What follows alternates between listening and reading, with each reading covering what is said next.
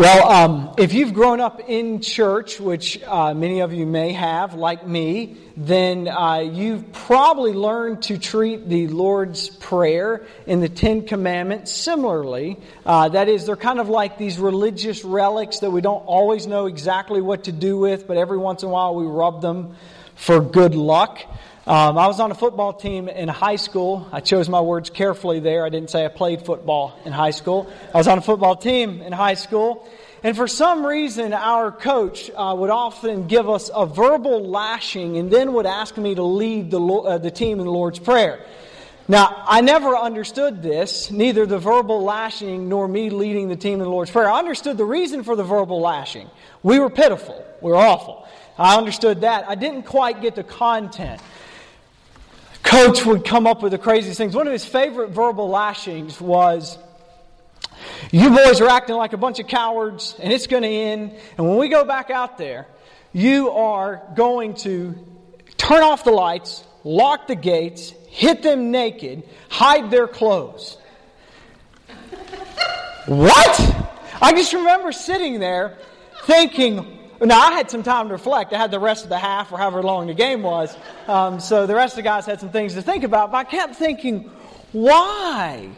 Why do we want to turn out the lights? And why are we hitting the other team until they're naked? And, and if for some reason we find ourselves in the awful predicament that we're in a locked, confined environment in the dark with the other team who's naked, why would we want to deceive them about the whereabouts of their clothes? None of that made any sense to me, and it certainly didn't make any sense that we would end it with the Lord's Prayer. But I was scared of the coach, so I always led us in the Lord's Prayer. Um, well, it doesn't take a theologian to realize that was not the best use of the Lord's Prayer. Uh, that was probably not the context that Jesus our Lord intended us to use the Lord's Prayer.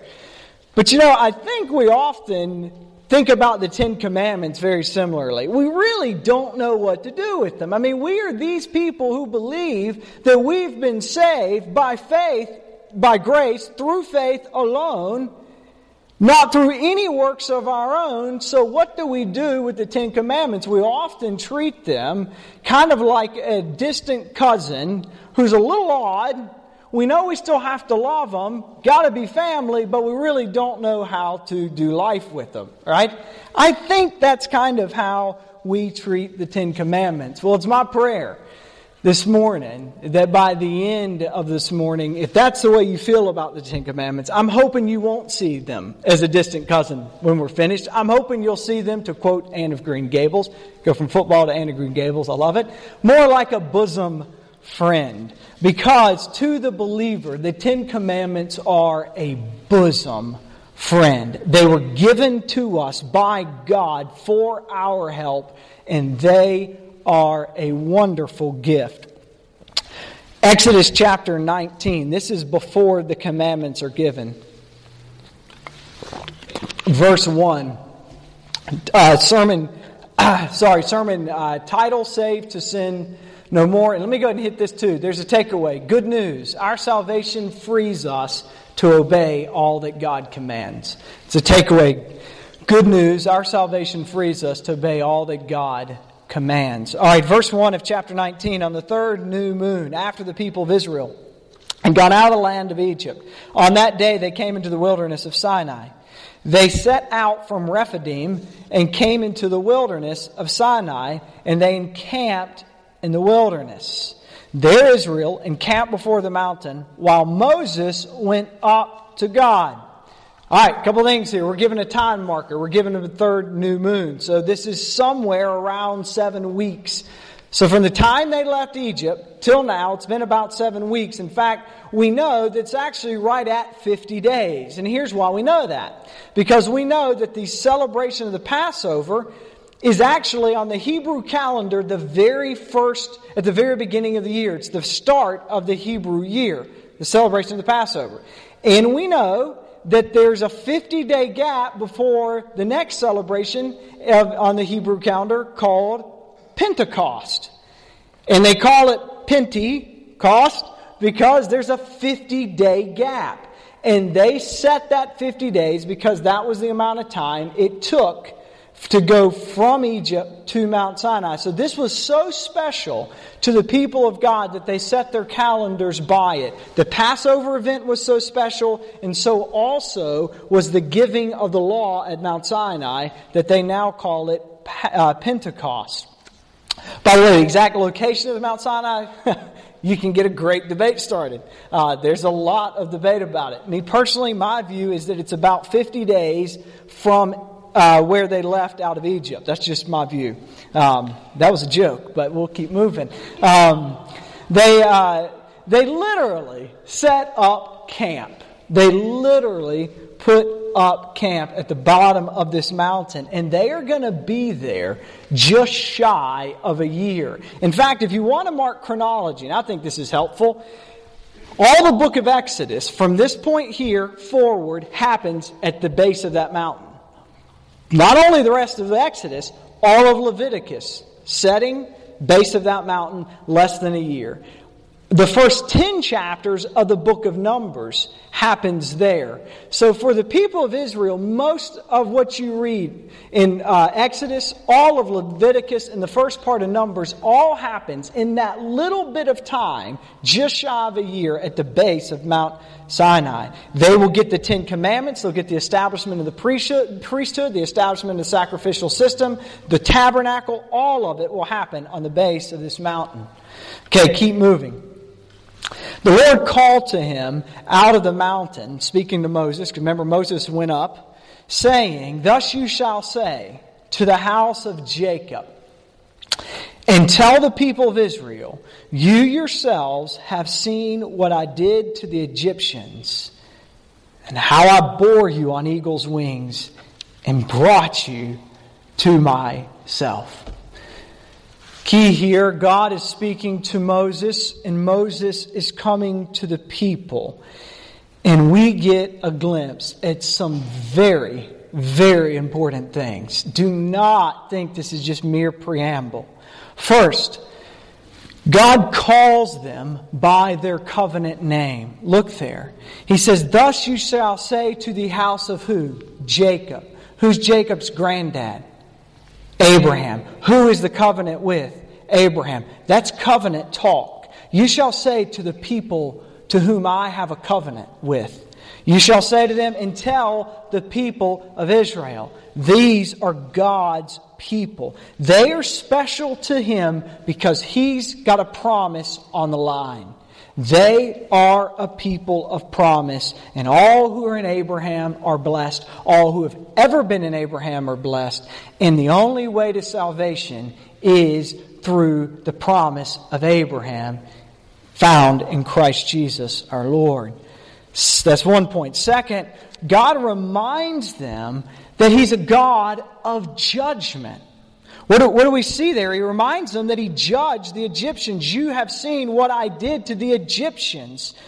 You know, we discussed when we looked at that, those sections that a major theme for the book of Exodus is that God will judge whom he will judge, and God will have mercy on whom he will have mercy. He is a God who judges, but he's a God who has mercy. See this third point. While, while God judged the Egyptians, he had mercy on the Israelites. And we see that. You yourselves have seen what I did to the Egyptians and how I bore you on eagle's wings and brought you out. he had mercy on them not because they deserved mercy, but because of his promise. And listen to the detailed language. When you read that, if I read this sentence to you, you yourselves have seen how I bore you on eagle's wings and told you, name the book. I got a feeling you're not going for Exodus. I got a feeling you would go for something like Psalms. This is an Exodus. See how I've borne you on eagle's wings. What an amazing picture of grace. As you know, the, the, the eagle has an enormous wingspan.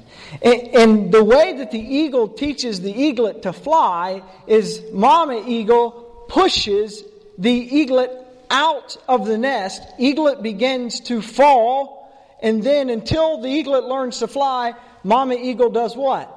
Swoops down, massive wingspan, eaglet lands, and takes them on back up to the top, and they do it again. That is exactly how God described what He did to the people, uh, to the Israelites in Egypt. He says, This is what I've done for you. I was kind enough to lead you to utter helplessness. I let you get marched down to a point where on one side you had the Red Sea and on the other side you had the army of Pharaoh. And then I swooped in and I saved you. I pushed you out of the nest and I mercifully saved you.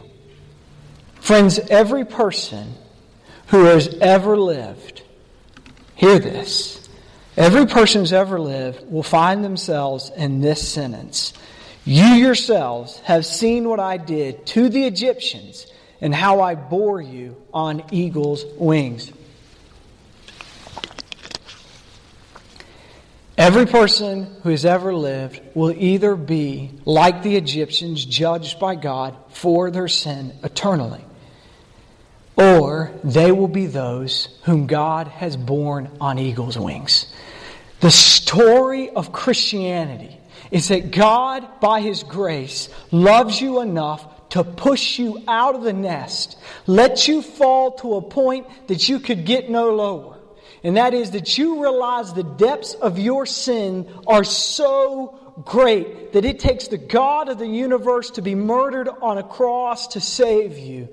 And then He swoops down and saves you, and He carries you on eagle's wings. That is grace.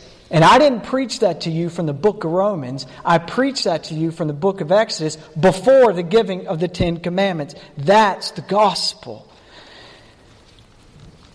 Brother Mark showed us repeatedly as he preached uh, his uh, uh, sermon uh, there in uh, Exodus that God did not simply save them by, to get them out of Egypt.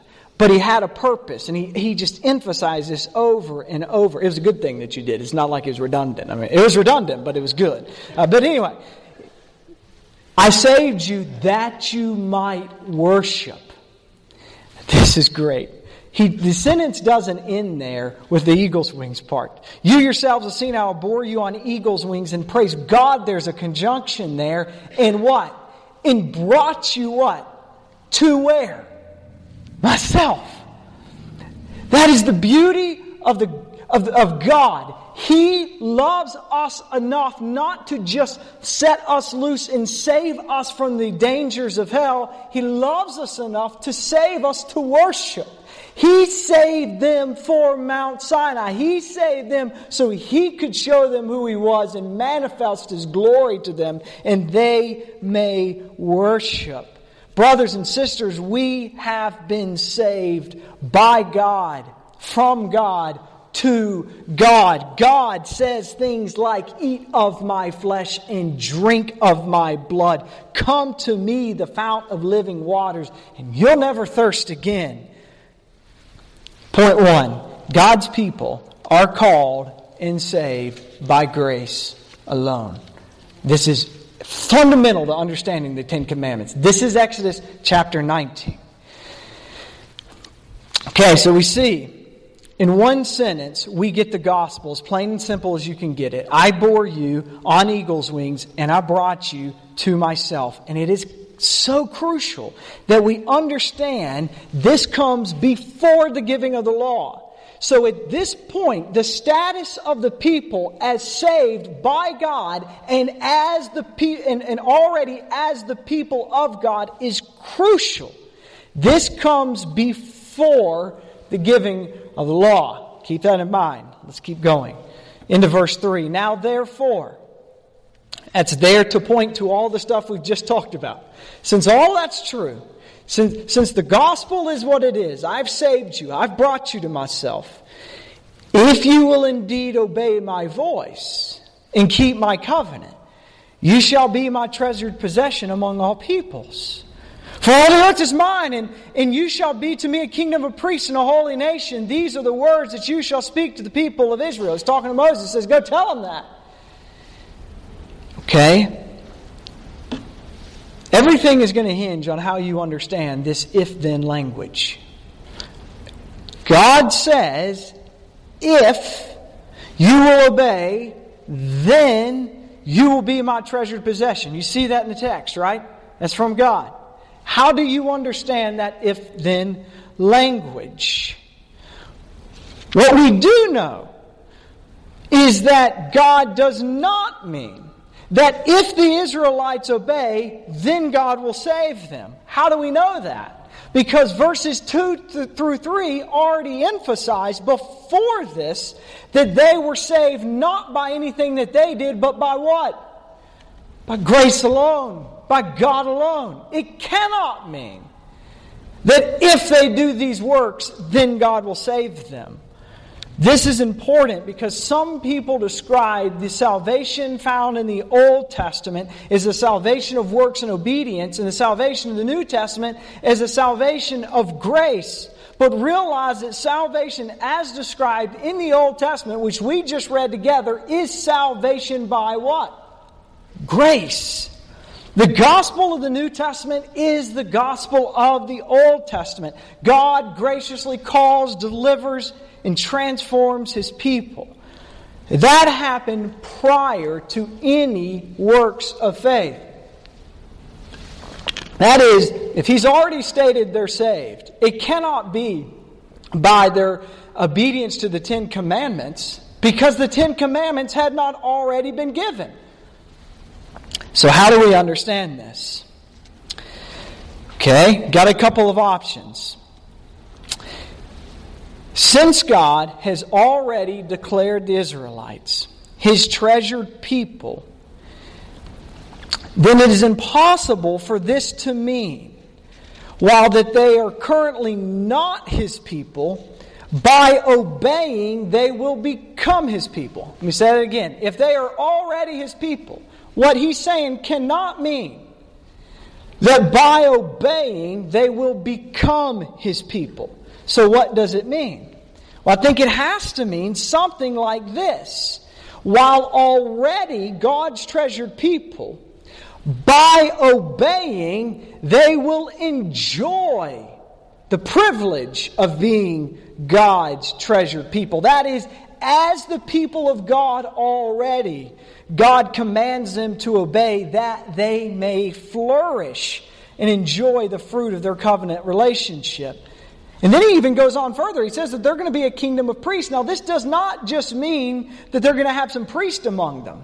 But it, but it means, because we know here he talks about all the world is mine. What is he saying? He says, not only if you obey will you flourish, but if you obey, the nations will flourish.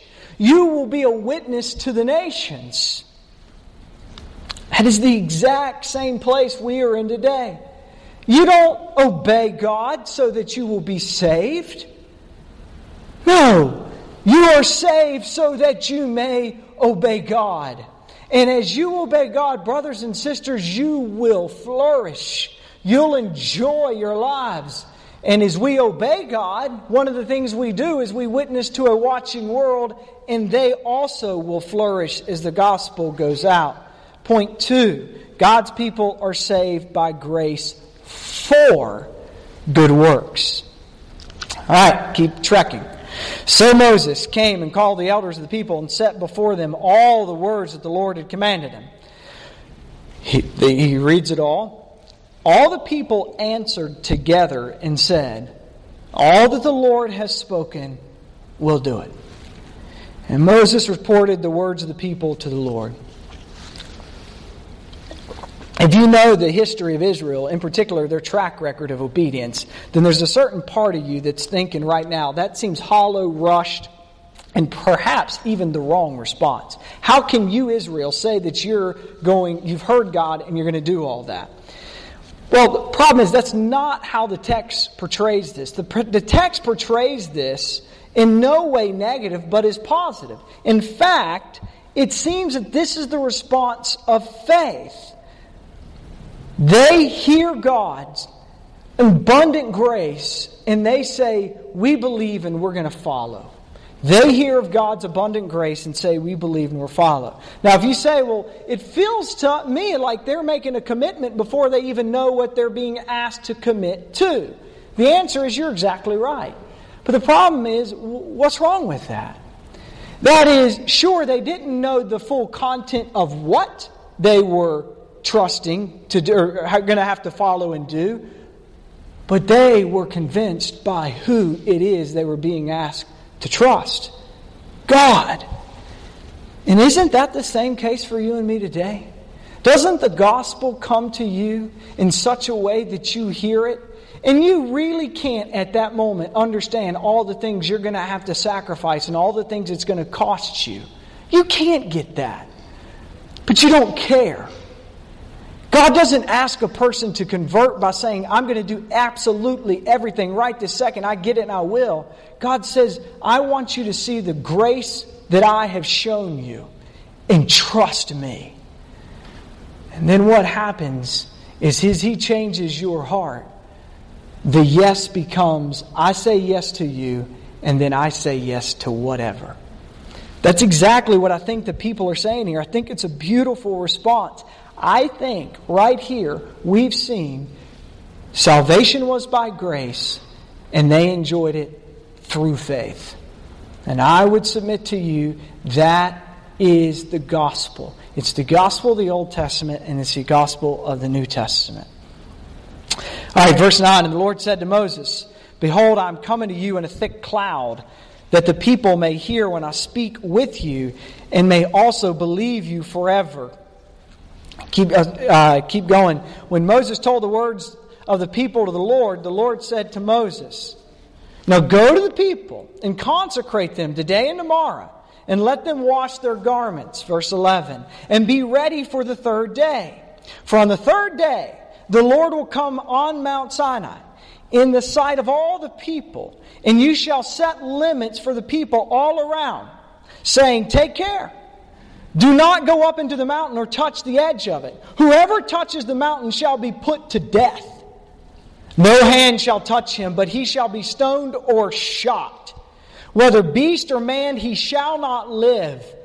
When the trumpet sounds a long blast, they will come up the mountain. Let's go to verse 19. 19, 19. And as the sound of the trumpet grew louder and louder, Moses spoke, and God answered him in the thunder. The Lord came down on Mount Sinai to the top of the mountain, and the Lord called Moses to the top of the mountain, and Moses went up. Okay, get the picture of this. So the people at the base, God says, Get the people ready. I'm coming. I'm coming down. Now listen. You've got to listen, Moses, and they got to listen. When I come down there, you've got to mark a, a boundary and you've got to tell the people, do not cross that boundary. They will die. It'd be better for you to go ahead and stone them or shoot them because if they come up here, they are goners. Wow. It's the same God who said, I've carried you on eagle's wings. He's not saying, now let's come and let me just give you warm fuzzies for the rest of your life. He's saying, I am God. So he says, here we go. So God says, You are my people. I made you my people. The people hear it and they say, Wherever you lead, I'll go. And then God says, Behold your God. And folks, it says that it was flashing lightning, there was thunder, it was booming, the mountain was shaking. Can you imagine the fear and the awe of the people as they beheld their God? Then at the end of these verses, we're told that while God was at the top of the mountain, the people at the bottom, he calls Moses to ascend the mountain, to go up where he is. And then in verses 21 through 25, God sends Moses back down. He tells them to get the people ready, warn them. Don't come too close, you're going to die. Just repeat the warning. And then something, as we enter chapter 20, something drastically changes. Very, very different. And God spoke all these words. By the way, I took um, enough of the allergy medicine to, to tranquilize a bull. And so um, that's why I'm drinking. I guess it dehydrates you. That's my, that's my story. But whoa. All right. Um, so if you all felt like you were hearing the thunder and seeing the lightning on Mount Sinai as I described, oh boy, was I ever. All right. Anyway, and God spoke all of these words saying, stop right there. What's different? What's different is we've heard God speak, but we always hear, and God said to who? Moses. Moses isn't speaking. God is speaking.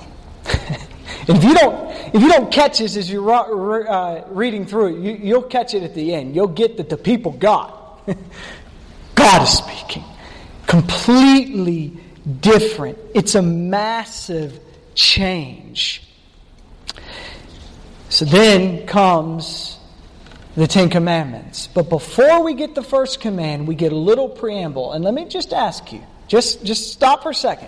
If I ask you, we need you, now you should be scared because this would be you writing scripture and God said you'd die for doing that, so I wouldn't do it. But let's just say you had to. If I ask you to write a preamble for the Ten Commandments, what would you write as the preamble? Would it be something like this? Here is how good people act. Or you better obey the following commands or you better believe the following commands, or if you want to find favor with God, you must. And then comes the rest of the Ten Commandments. Right? You would think something like that. Please hear the preamble to the Ten Commandments. It helps you understand the Ten Commandments. Verse 2 God is speaking, His voice is booming. The people are scared out of their wits. I am the Lord your God who brought you out of the land of Egypt, out of the house of slavery. Folks, it's the gospel. Before the first command comes, the gospel comes. His booming voice lands this truth I'm the Lord, the only God, and I've saved you. Friend, if you are here today, this God will shake you and he can destroy you. He is so holy that the people had to mark off spots not to go too close. He demands your obedience. He hears the uck of our culture and he detests it.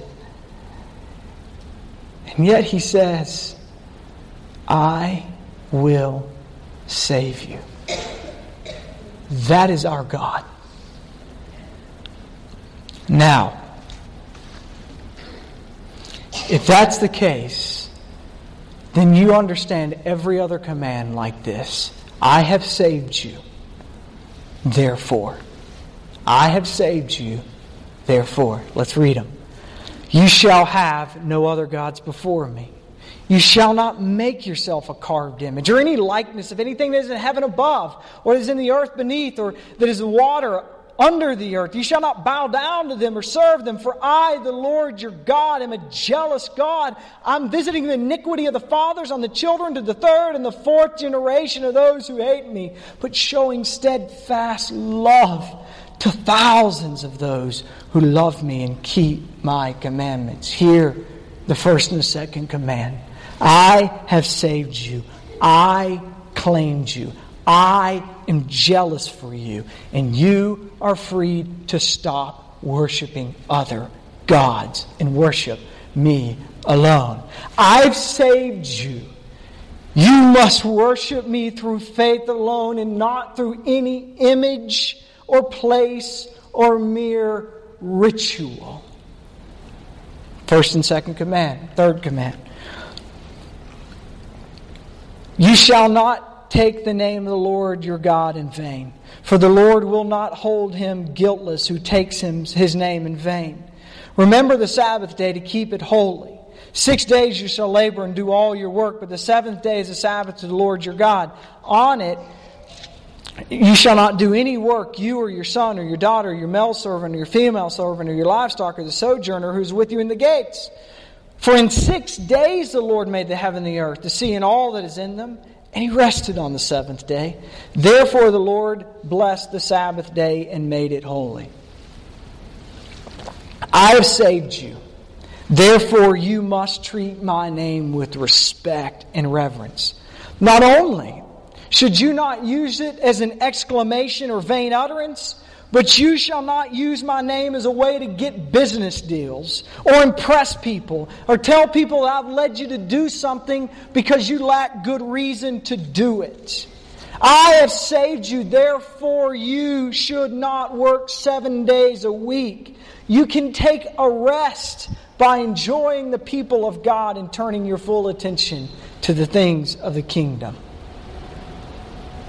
Fifth commandment Honor your father and your mother, that the days may be long in the land that the Lord your God is giving you. I have saved you, therefore you are free to honor your parents. I bought you. You do not need to be shackled by the lies of our culture, which tells you that rebellion is natural and permissible you can be let loose the chains that makes light of you treating your parents with disrespect. You are free to radically, radically obey and honor your parents. Christian students, I'm telling you, I'm telling you, there is no other area of your life that you can make a more radical stand for Jesus in our culture than how you treat your parents. Nothing comes close. When you honor your mom and dad because they are mom and dad, end of sentence. Not because they always make sense to you, not because they're cool, not because they're in on all the latest stuff, but because they are mom and dad, and because the God who owns you, who bought you, who loves you, commanded it. I'm telling you, your culture cannot make any sense of it. You're free to honor your parents. Oh, the freedom there I just want to preach that message over and over and over. You're free. It's actually a nice time of life if you'll enjoy it. Man, if I could find 14 and 15 year old Tim and beat the mess out of them, I would, right? Like, come on. All you got to do is listen.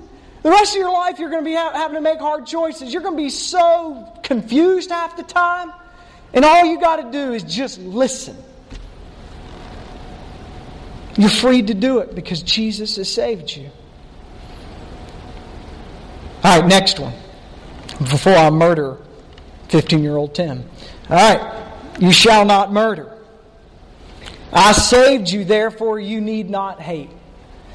Given my radical grace, you should treat every single person with radical mercy and grace, no matter their race, no matter their gender, no matter their monetary worth, or any marker that they claim for themselves, you treat them with respect and you treat them with value because I saved you. 14, verse 14. You shall not commit adultery. I've saved you. Therefore, you are free to enjoy sex within marriage. Believer, you have been saved. You are free to stop sneaking around and looking at pornography. The God of the universe bought you. You have been saved. You can stop sleeping with your boyfriend. You have been radically delivered by God. You can stop sleeping with your girlfriend because I bought you. Verse 15 You shall not steal. I've saved you. Therefore, you can stop cheating your employer. I've saved you. You don't need to cheat on your taxes. I've saved you. You must now give your tithe to the kingdom work. Verse 16 You shall not bear false witness against your neighbor. I saved you. Therefore, you can rest assured I know the truth and I can handle it. Therefore, you're freed to not lie. I bought you. You need not lie. Verse 17 You shall not covet your neighbor's house. You shall not covet your neighbor's wife, or his male servant, or his female servant, or his ox, or his donkey. I've been coveting Chad's donkey, so I got to. I'm just playing. He doesn't have a donkey, so anyway, um, that's better than thinking. We could put the bumper sticker on the donkey, though. That would be all right. Anyway, you, I, I, you shall not, I better start that over. Uh, you shall not covet your neighbor's house. You shall not covet your neighbor's wife, or his male servant, his female servant, his ox, or his donkey, or anything that is your neighbor's. God says, I've saved you. Therefore, you are freed to stop coveting your neighbor's stuff. You're free to stop coveting your neighbor's circumstances, his position, his lot in life his talents. You're free to trust that if I saved you in the worst moment of your life, I will provide every other moment along. You're free. Point three God's people are saved that they may obey. So, why is the Ten Commandments a bosom friend? Ten Commandments a bosom friend to you because it tells us how we can now live as the people of God. It frees us to live. Last point. We're going to look at verses 18 through 21. God's people need a mediator.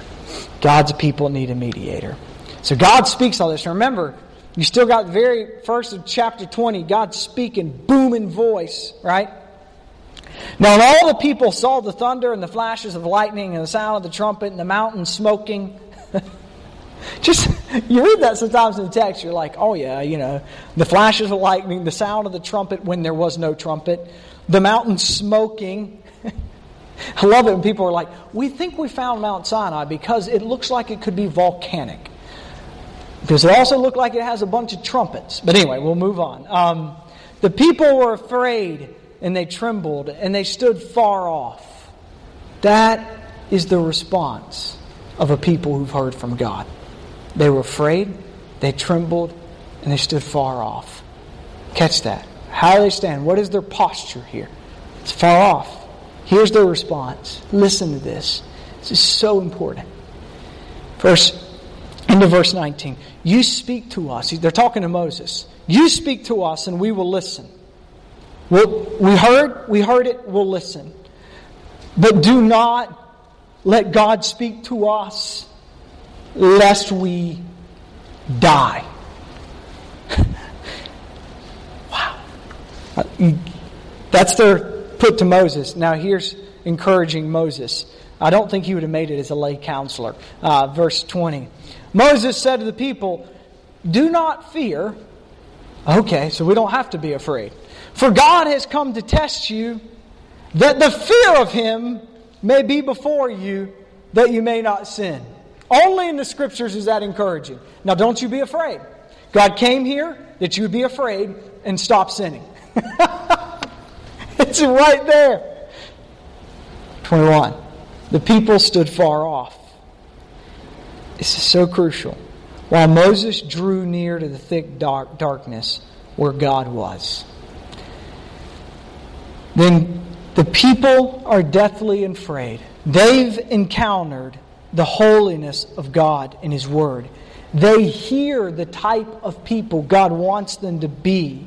They consider who they currently are, and their conclusion is we need a mediator.